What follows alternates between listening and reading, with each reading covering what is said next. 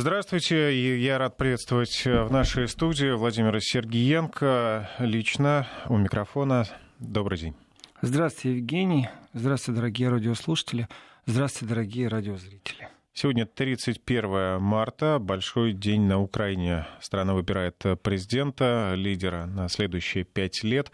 Будет ли это тот же Э, человек, который э, возглавлял страну последние годы, или это будет новый персонаж, мы узнаем уже завтра, или точнее сегодня в ночь на понедельник, наверное, станут известны предварительные результаты.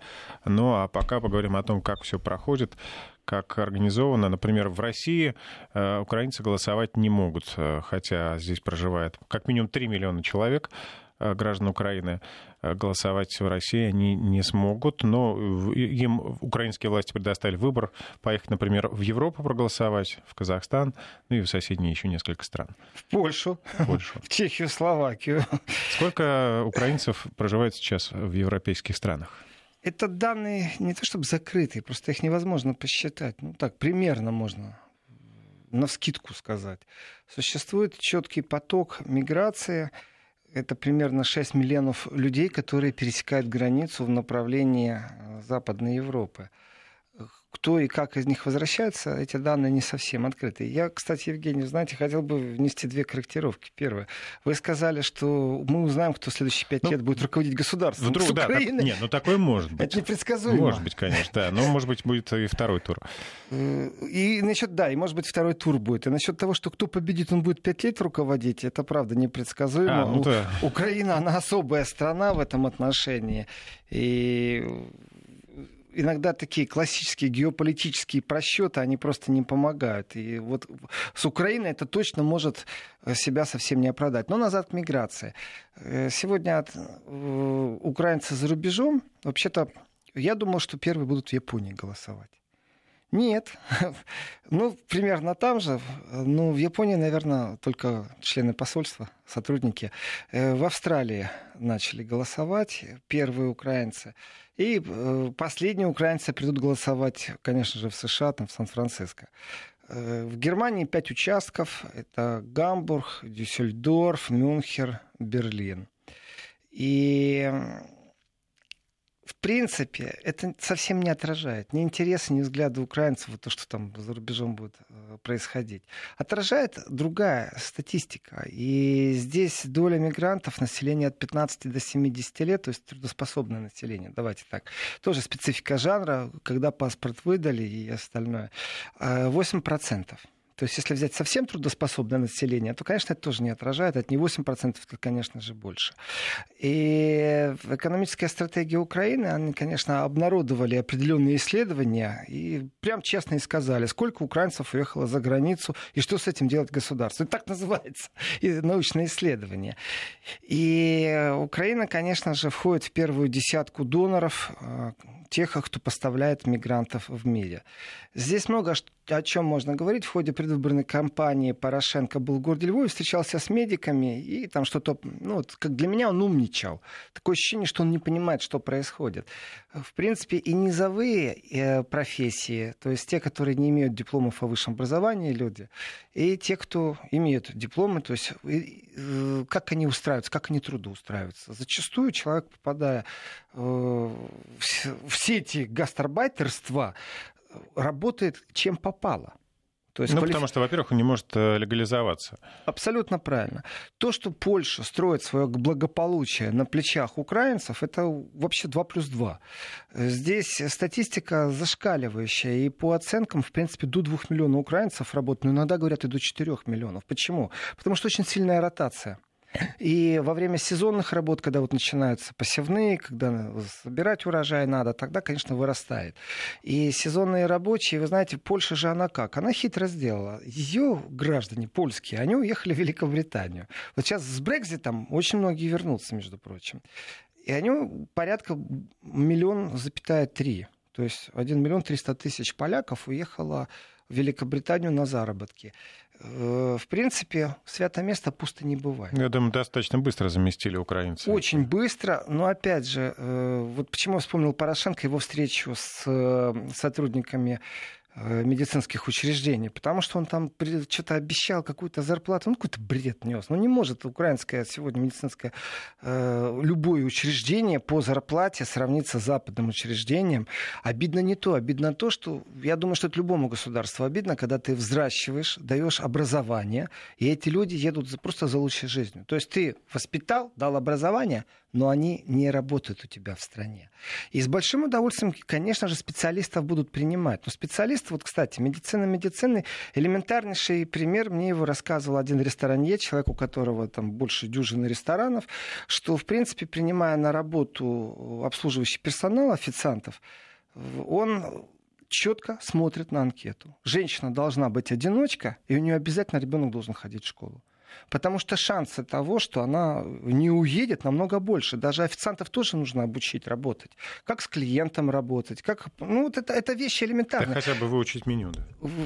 Да даже и не в меню. Э, есть нюансы, и если человек зарабатывает тем, что он специалист в области, и у него десятки ресторанов, то, конечно, он понимает, в чем эти нюансы. И он говорит, как только он обучает, и человек становится профессионалом, он уезжает в Польшу, в Чехию, в Словакию. Он просто уезжает в Италию, в Испанию, в Германию, куда угодно. В Польшу легче, язык легче подучить польский. Из украинского перейти на польский достаточно легко. Поэтому он заинтересован в тех, в кого он инвестирует время, но чтобы они остались на работе. Текучесть кадров просто сумасшедшая. Это проблема всей Украины. Он это рассказывал про свои рестораны, что у него проблема. Если взять любую отрасль, это проблема. И то, что Госпогранслужба сообщает, вот куда и как направляются украинцы, сегодня действительно это можно потеряться. Э, без виз превратился на самом деле не в достижение, а в беду. Потому что гастарбайтерство по своей сути, оно не несет никаких социальных выплат. Это нелегальщина, абсолютно нелегальщина, использование дешевого труда. И если 2 миллиона украинцев сегодня строят благополучие Польши, то началась эта история действительно, это не Порошенко сейчас виноват, это раньше все началось. Просто раньше в чем было? Ехали и в Россию. И в России гастарбайтеры были. Конечно, среднестатистическому украинцу очень обидно и неприятно, что картофель лук увозятся из Польши на Украину и стоит в Польше дешевле, чем на Украине. То есть, получается, украинские гастарбайтеры в Польше работают на полях, то есть как будто земля украинская Все то же самое могли бы делать у себя. Конечно. А что у них у себя? Распил земель происходит. Э, инвесторы это очень важный вопрос. Готовы ли инвесторы приносить с собой технику, э, химию, которой поля обрабатываются, или не химию, в зависимости от законодательства, ну, удобрения. Здесь очень много нюансов. Инвесторы не хотят входить на Украину. Украина больна определенными болезнями, одна из них называется коррупция. И гарантии успешного бизнеса, вы знаете, это, это большая проблема, когда вся страна больна. То есть от низовой до верховой коррупции. Одно дело там какие-то такие зашкаливающие схемы президента, и только панамские акты могут нам рассказать, где и какой офшор. А совсем другое низовое, когда тебе нужно кусок земли обработать, нанять людей, к тебе приходят инспектора, начинают кровь пить. И в этом отношении поменять а, оборудование, привести новые комбайны, давайте тоже такая простая элементарная вещь. Сколько вот любой может зайти в интернет, посмотреть, сколько стоит новый комбайн в Германии, он будет стоить там, больше 500 тысяч евро. И сколько он стоит, например, производство белорусского, российского, ну вот в таком духе. Он будет стоить 150 тысяч. Соответственно, есть еще техническое обслуживание и простые вещи. И украинец не может потянуть сегодня среднестатистически в свое сельское хозяйство. То есть богатейшая, крупнейшая страна Европы, э, свои лучшие кадры, э, направила на то, чтобы они обеспечивали ВВП страны. Страна выживает благодаря этим гастарбайтерам и мигрантам. И пять участков в Германии или четыре в Польше, там в Кракове, в Гданьске, в Варшаве и в Люблине, э, в Польше участки. Они что отобразят на самом деле? Тех, кто не работает, тех, кто может сегодня добраться до участков. Такой истерии нету, кстати. Ажиотажа нету, э, попытки Майдана нету. И люди, которые поставляют валюту на Украину, которые финансируют полностью домашнее хозяйство, молодежь, студентов, стариков поддерживают. Это все гастарбайтеры в Европе. Европа радуется только. Ну, вот Польша уж точно радуется. Ждем не дождемся, когда против Польши будут вводить санкции, потому что это тоже несправедливо. Знаете, э, использование внешних дешевых рабочих ресурсов в принципе, дает несправедливый выход, и это несправедливая конкуренционная борьба внутри Евросоюза. на потребительском рынке, на продажном рынке. Здесь много вопросов, но эти вопросы Евросоюз, так знаете, прикрывает еще глаза. Вот вопрос большой после Брекзита, когда миллион поляков вернется. Ну, вот из миллиона триста, триста удержится в Великобритании без разговора. Они уже удержались. Молодежь удержится, пойдет учиться еще как-то. А вот те, кто выехали на заработки, они вернутся в страны Балтии, кстати, много кто вернется. И в Польшу много кто вернется. Вот что делать тем украинцам, которые Ну, там... тут вопрос, украинцы смогут демпинговать, скорее всего. Я с вами согласен, как-то не печально, но это действительно так. И эм, здесь демпинговые цены, они, ну, это ни к чему хорошему не ведут. Конкуренция с Китаем по поводу, сколько стоит человек час в Европе, на самом деле очень много правозащитников выступало, но эти голоса слышны только тем, кто занимается специально этой проблемой, потому что есть такое понятие неорабства, это неравные условия на рынке труда. Э, вот вы можете пойти к врачу, но вы обязаны заплатить, а я приду, у меня будет страховка. Э, но дело в том, что если вы пойдете к врачу, и у вас травма э, во время работы произошла, ну, по дороге на работу, во время работы, вам никто не будет выплачивать ничего. То есть вы не ходите больше на работу, потому что вы больной или у вас травма. Значит, вы не зарабатываете, а мне будут выплачивать То дальше. есть вы социально не защищены. Абсолютно. Вот эта вот социальная незащищенность, которая сегодня есть, в принципе, ни один из кандидатов украинских же ее не поднимал вообще не поднимал. Они так ее обходили стороной. Э, конечно, это прекрасно, пару миллиардов евро в свою собственную казну вдувать за счет этих людей, которые находятся в неорабстве, как говорят правозащитники. Это настоящее неорабство. И э, вот тенденция же была какая? Э, прирост выезда, вот если посчитать, сколько украинских граждан выезжало в Европу, и есть э, два показателя. Первый показатель – это действительно пересечение границы физических лиц. А второй, вы знаете, показатель – это валютные переводы которые идут из Запада. И ростом по сравнению там, в 2016 году по сравнению с 2015 прирост был 8%, а в 2017 по сравнению э, был уже 24%. Потом был 31%. Это прирост валютных переводов. Это огромные цифры. Если украинские гастарбайтеры перечисляют сумму десятки миллиардов, ну там 10 миллиардов, 3 миллиарда, это огромные деньги, которые нужно поклониться то ли Международному валютному фонду, то ли еще где-то. То есть это большая проблема для бюджета. И, в принципе, огромный вопрос, может ли превратиться трудовая миграция в какой-то необратимый для страны процесс. То есть вообще все кадры покидают страну. В стране остается населением 45 миллионов. Сегодня реальных находится на территории Украины не 45 миллионов. Это недостоверные цифры. Если исходить из того, что купированные избиратели, которые имеют отношение к России, сознательно купированы, для того, чтобы... Это и есть уже там первая манипуляция, но я думаю, об этом много говорили в преддверии то вообще, если глобально смотреть на то, что происходит, разницы нету, кто станет сегодня лидером Украины, кто будет президентство занимать. Ну, хотелось бы, хотелось бы, чтобы был бы человек э, прагматичный, как минимум. Но не в смысле собственного кошелька, а в смысле своей страны, народа, развития и прочее. И трудовая миграция с такими темпами на Запад, она ведет к чему? К тому, что реальное население страны может снизиться там, до 25 миллионов. Это просто реальность жизни. Молодежь не возвращается. Зачем? Она зацепится, она будет учиться, выучит язык. Взрослые люди, да, старшее поколение, оно возвращается. Оно ну, не такое цепкое, скажем так, это тоже нормально. И давайте так, если страна одна вот географически, земля богатейшая, страна территориально одна из в Европе самая большая все-таки, то с точки зрения населения, если останется в ней 20 миллионов, ну, кто же будет ее поднимать тогда в этой разрушенной экономике? И вот эта вот нехватка квалифицированного труда сегодня, то, что происходит, рабочая сила, она квалифицирована, не квалифицирована. Дело в том, что квалифицированные специалисты, они уезжают в Европу и работают на неквалифицированных местах. Ну, не имеет права врач быть врачом, если он не прошел полностью систему допуска на трудовой рынок.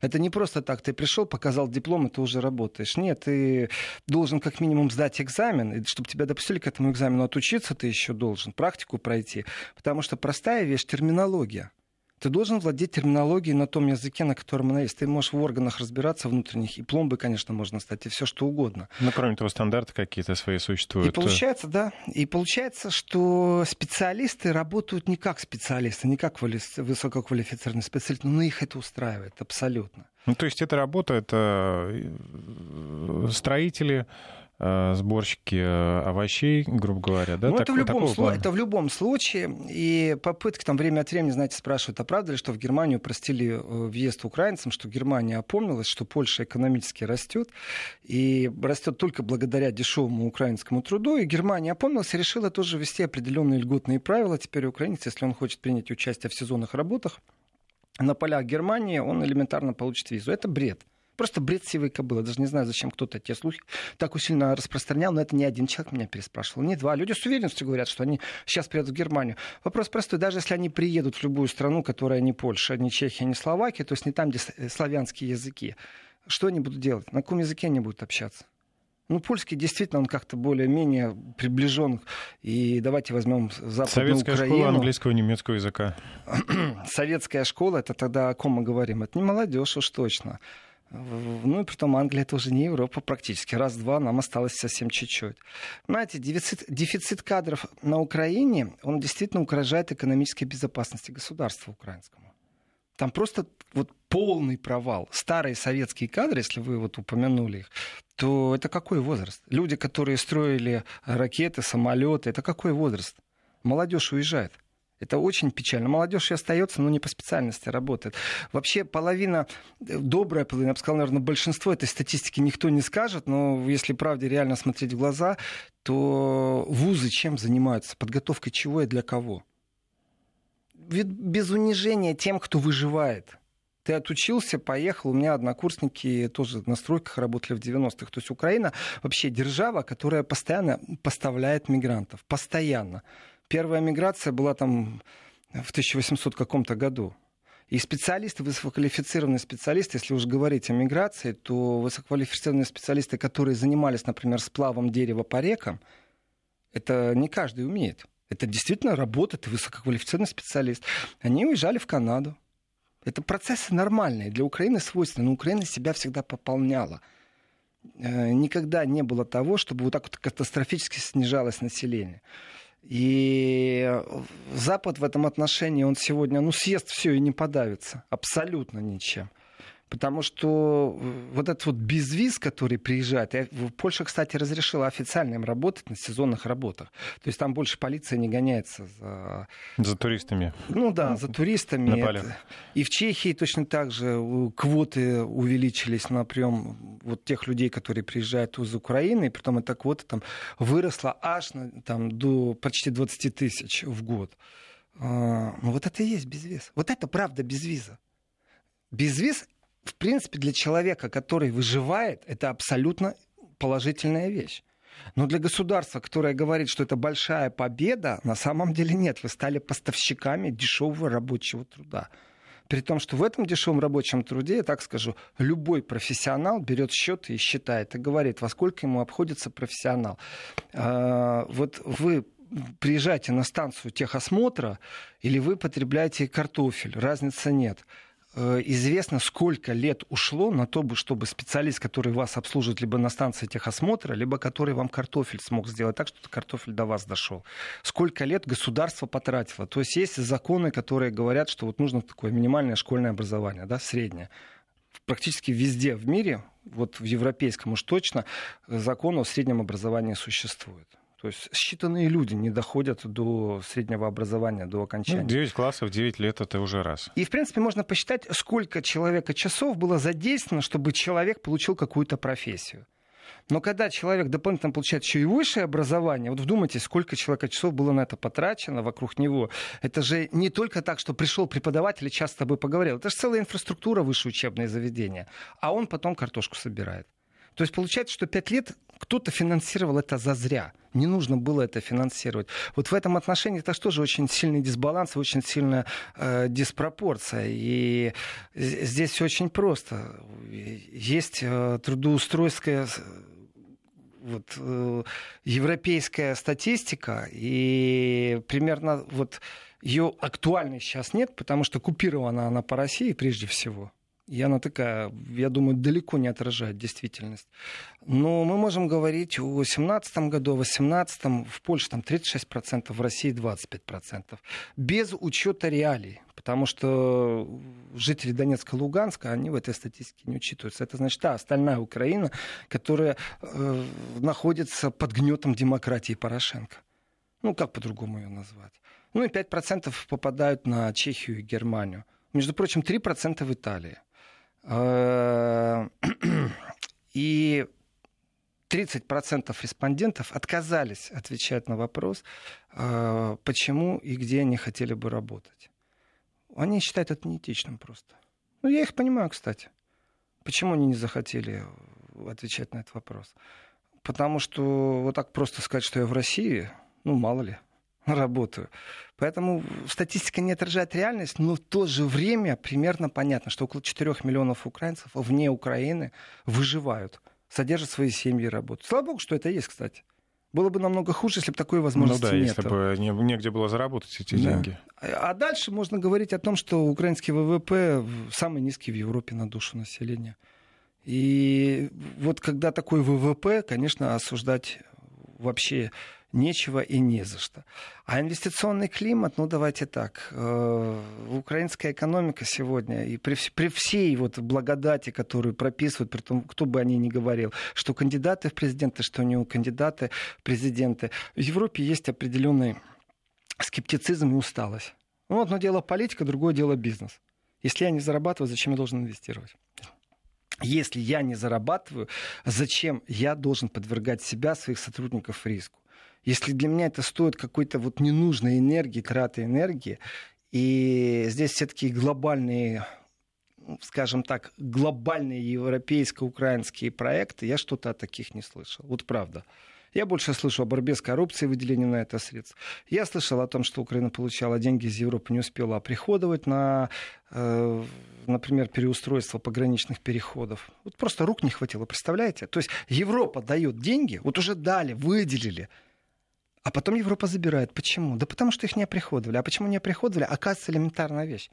Некому было просто строить, перестраивать эти вот столбы, врывать, асфальт закатывать. Не было, кто бы мог это сделать. А где все рабочие? Либо на других объектах, либо в других странах. Не больше и не меньше.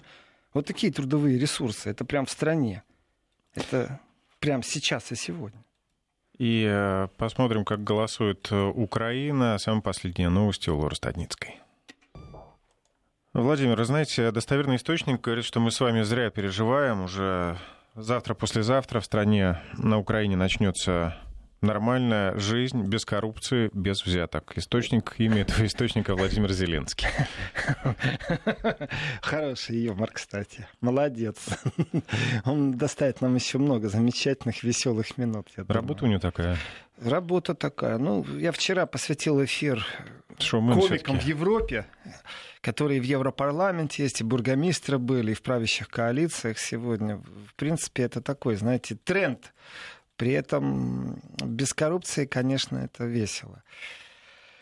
Э, все было бы весело, конечно, если бы не так все печально, потому что э, давайте посмотрим на Европу, например, на Словакию. Вот в Словакии победила Чапутова Зузана.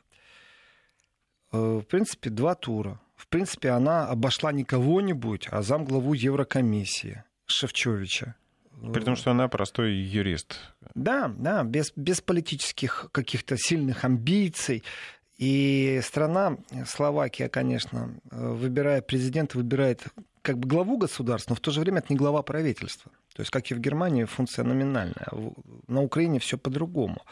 И заместитель Европейской комиссии, ху-ху, давайте так, это сильная фигура обойти не так просто. Это о многом говорит. Говорит о том, что внутри страны существует запрос на человека, который внутри страны вызывает доверие. То есть э, представитель Еврокомиссии не нужен словакам оказался. Но я бы хотел обратить внимание немножко на другое. Э, ведь два тура было. И в первом туре Чапутова набрала 40,6%. 46, вот просто запоминаем, 46. А Шевчович набрал 18,6. То есть 46, 18,6. Это большой отрыв, просто огромнейший отрыв. Во втором туре она набирает 58,4, он набирает 41,59. То есть отрыв уже не такой большой. То есть, вот на Украине может произойти то же самое.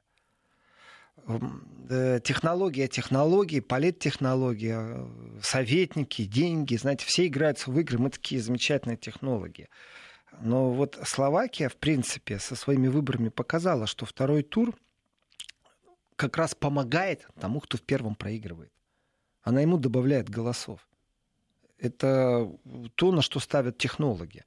Ну, Украина имеет определенный нюанс непредсказуемости. Ну, есть же версия, что во, во второй тур перейдут Зеленский с Порошенко, и тогда уже во втором туре Порошенко как раз вот по этому сценарию и обойдет э. Этих сценариев, этих сценариев прописано, знаете, можно и так, можно и так, э, что угодно. Хватит ли сил у Тимошенко э, вывести людей на улицу, поддержит ну, она ее сама говорит, что не, она не планирует никаких Майданов. Ну а... да, конечно, денег не дали, вот и не планируют. А дадут завтра, вот и заплатят. Зачем? Вот э, простой вопрос. Я олигарх, а вы кандидат в президенты. Вы приходите ко мне и обещаете мне, что я вернусь на Украину. С меня снимут все преследования, мне вернут все активы, которые отобрали за время Порошенко. Вот вы мне мне пообещали. Но я очень рад. Я вам что, денег дам? Нет, вы же еще никто, вы же только кандидат. Но когда я увижу, что вы добрались до реальности сопротивления, что вы можете, вот-вот, вам надо капельку еще помочь, тогда вы на стол достанете ручку и бумажку и напишите мне от руки расписку, что мне вернете там 20 миллионов или больше после того, как придете к власти, и мы перерасчет сделаем, например, активами. Любой рефинарии, любого завода, сети гостиниц, недвижимости, что угодно, чернометалл, найдем способ. Факт тому, что сегодня инвестировать рано в ту же Тимошенко, и все те олигархи, которые бы хотели, заинтересованы, они принимают пассивное участие в игре, не больше и не меньше, потому что непонятно, кого поддерживать в последний момент. Это, вот это напряжение, оно, конечно же, есть. И опять же, я вернусь в Словакию. Знаете, в Словакии э, были массовые протесты после того, как убили Яна Куцияка. Это молодой журналист э, и его невеста, они были застрелены в прошлом году, в феврале месяце. Э, недалеко от Братиславы, он занимался тем, что расследовал приближенных премьер-министра Словакии.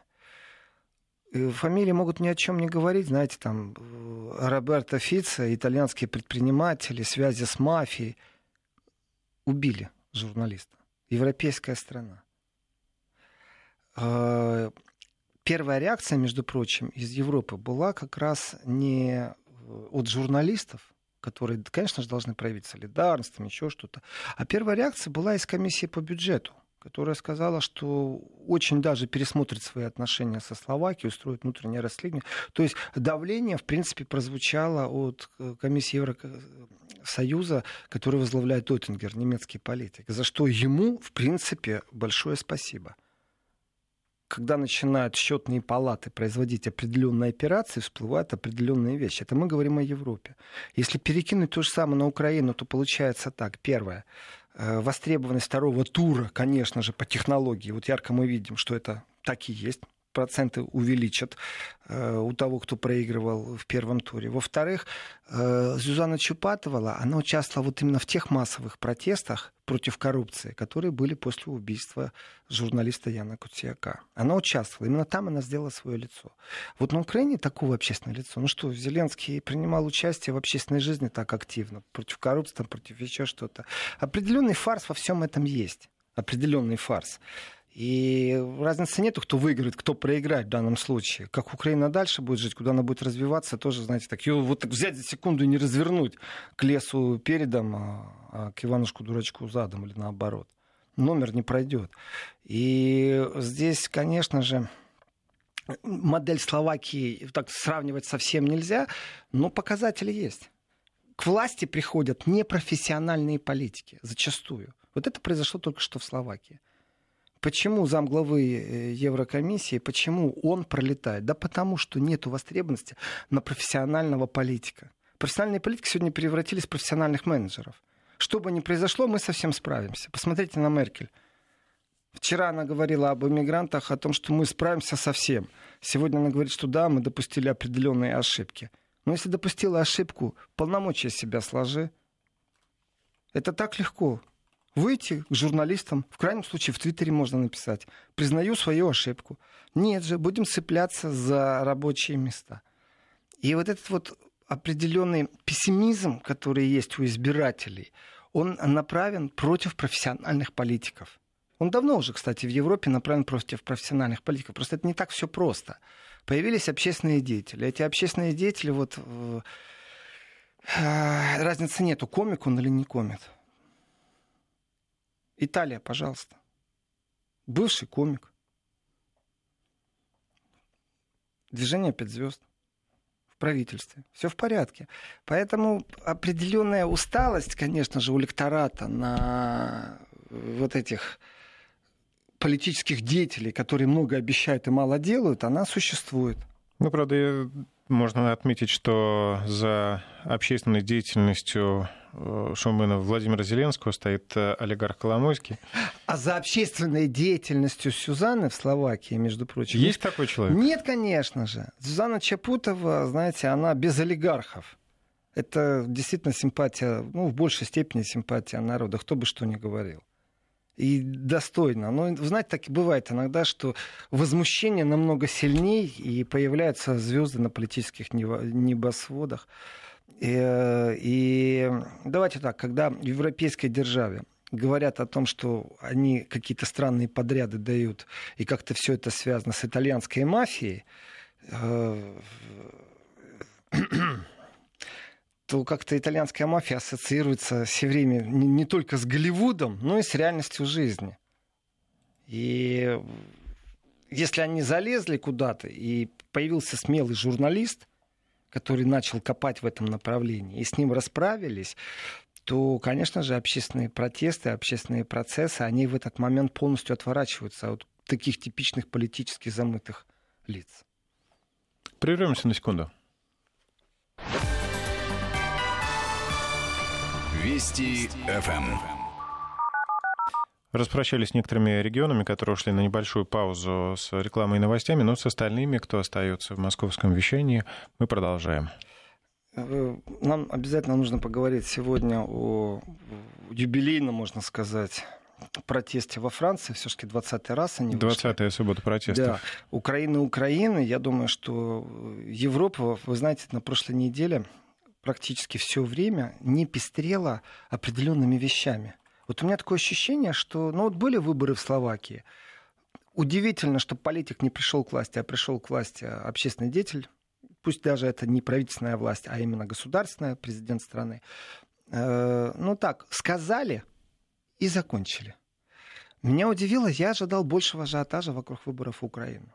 Я действительно думал, что как-то начнут погружаться. Да, определенные статьи есть такие, знаете, поверхностно-разбирательские, вот так я бы их назвал. И в этих э, поверхностно-разбирательских просто некоторые констатации фактов. Очень изменилась риторика по отношению вообще всего. Я наблюдаю усталость. Усталость от того, что происходит. И абсолютно, вот я бы еще сказал, кроме усталости, я бы еще назвал бездарность. Европа оказалась не готова к взаимоотношению с государством Украины. Это тяжело признать и украинцам, и России, кстати, тяжело это признать, что Европа не готова. Не в том смысле, что этот безвиз там ну, не так уж и нужен был. Ну, пробили, но, оказывается, нужен ну, только Польша, а не всей Европе. А есть определенная модель украинского поведения, в смысле как государства. И вот эта модель первично, она была очень востребована. Всем так нравилось санкции вводить, знаете, такой коллективный энтузиазм. Вот ввели санкции против э, России. Ура, повод нашли. И Украина стала этому подыгрывать. Но потом превратилась в попрошайку. Дайте деньги на то, дайте деньги на то. Хорошо, Европа сказала, мы не против, мы будем выделять средства э, на разные проекты с большим удовольствием, на борьбу с коррупцией. Ну, вот будем, почему нет? Но выясняется, что когда Украина берет э, деньги, она, первое, не хочет очень сильно отчитываться по этому поводу, а второе, э, даже не, дело не в темных коридорах и лабиринтах, в которых может что-то потеряться, а в эффективности. То есть модель взять деньги, ничего не сделать, эта модель присутствует. И все время настаивать на риторике, что давайте вот мы спасаем всю Европу, если бы не мы, российские танки были бы в Париже, вот прямо сейчас рассказать это желтым жилетом, я думаю, посмеялись бы. Вот спросите у желтых жилетов, интересуют ли их вообще выборы на Украине. Я думаю, нет. Не 100%, но 90% точно не интересует. Почему? Собственная повестка, собственная рубашка ближе к телу, собственные проблемы ближе к телу. И, конечно, с точки зрения гуманности, да, да, да, надо что-то менять. Но с точки зрения реальности и реал-политик, ну, нет вообще никакого интереса. Есть усталость от Украины. Есть. И, конечно же, есть принципы, вот мы основаны на цивилизации, и мы, если точно знаем, что кто-то сбил самолет или кто-то нарушает права человека, мы об этом обязательно повозмущаемся. Но экономика-то страдает. Это Европа 100 миллиардов потеряла из-за санкций, введенных Россией. Россия вела ответные санкции. Россия не просто так взяла и придумала себе, что она не хочет с Европой как-то сотрудничать в экономическом пространстве. Нет. Камень преткновения является все-таки Украина. И за эти годы вот после 14-го, после Майдана, первично был огромнейший энтузиазм. Я могу это подтвердить вот полностью на, в отношении всей политической элиты Европы. Это не кулуарные, это не только трибунные разговоры, это процессы, проекты. Вы знаете, какой-то воодушевление. горели в сердце. Да, это было вот прям вот какой-то ажиотажный энтузиазм, направленный э, на будущее Украины. Сегодня этого нет. Сегодня есть четкое осмысление, где мы находимся и что делать дальше. И вот что делать дальше, никто не знает. Где мы находимся, все понимают. А вот что делать дальше, начинается проблема. Очень хочется Украину распилить экономически. Ну, в том состоянии, в котором она есть, любой гигантский бизнес может зайти, скупить огромные вещи, наладить огромные вещи. То есть сама по себе она не может в себя же инвестировать, Украина. Ни во что переосмысление новой экономической модели, кто же будет ее выстраивать, кто же заинтересован в Европе. В первую очередь себе ворота будут открывать. А, про мигрантов мы уже говорили. Мигранты превращаются в эмигрантов. Они уже не сезонные рабочие, многие остаются. Утечка не просто кадров, утечка просто человеческого ресурса. Рождаемость и смертность, они друг на друга наложились, демографическая картина катастрофическая. И все то политическое шоу, которое есть вокруг президентской гонки, и давайте так, шоу must go on. Шоу должно идти, шоу должно продолжаться. И даже предвыборная кампания, которая есть. Ну, давайте, без нее было бы еще печальнее. Представьте себе, что там монархия. Ну, еще бы все это было бы печальнее. Уж лучше так. Но, как сказал Онищенко, э, который не российский, а который украинский депутат, который не лишен мандата, но лишен неприкосновенности, находится в Европе. Э, в своей книжке Петр V в смысле, что схемы, которые Порошенко задействовал, коррупционные, они зашкаливающие. Между прочим, э, такой подарок Порошенко на выборы, это в пятницу все депутаты Бундестага получили эту книгу. Ну, они не голосуют тут, конечно. На немецком да. языке, но они знают, с кем они имеют дело. А я понимаю, что они не голосуют. Происходит медленное, медленное осознание, вот что делать дальше, где мы сейчас находимся. Э, я, кстати, знаете, думал, что вот э, много раз а ведь есть другие люди. Вот у нас политические элиты иногда не меняются. Иногда меняются, но медленно. И новые лица. А вот можно ли среди старых лиц найти кого-то нового? Ну, например, там, министр иностранных дел Украины, если выдвинул свою кандидатуру, он как олигарх не испачкан. Ну, как олигарх. Как дипломат он набрал определенного опыта, набрался. Э, смог бы ли он представить вот какие-то интересы? Против кого он не ну, пошел? Поднаторил в такой же риторике. Конечно. Да. Конечно, при том, что его обвинить в том, что он прорусский, никто не посмеет сегодня. У него там заявлений хватает антироссийских. уроженец Курска, насколько я помню.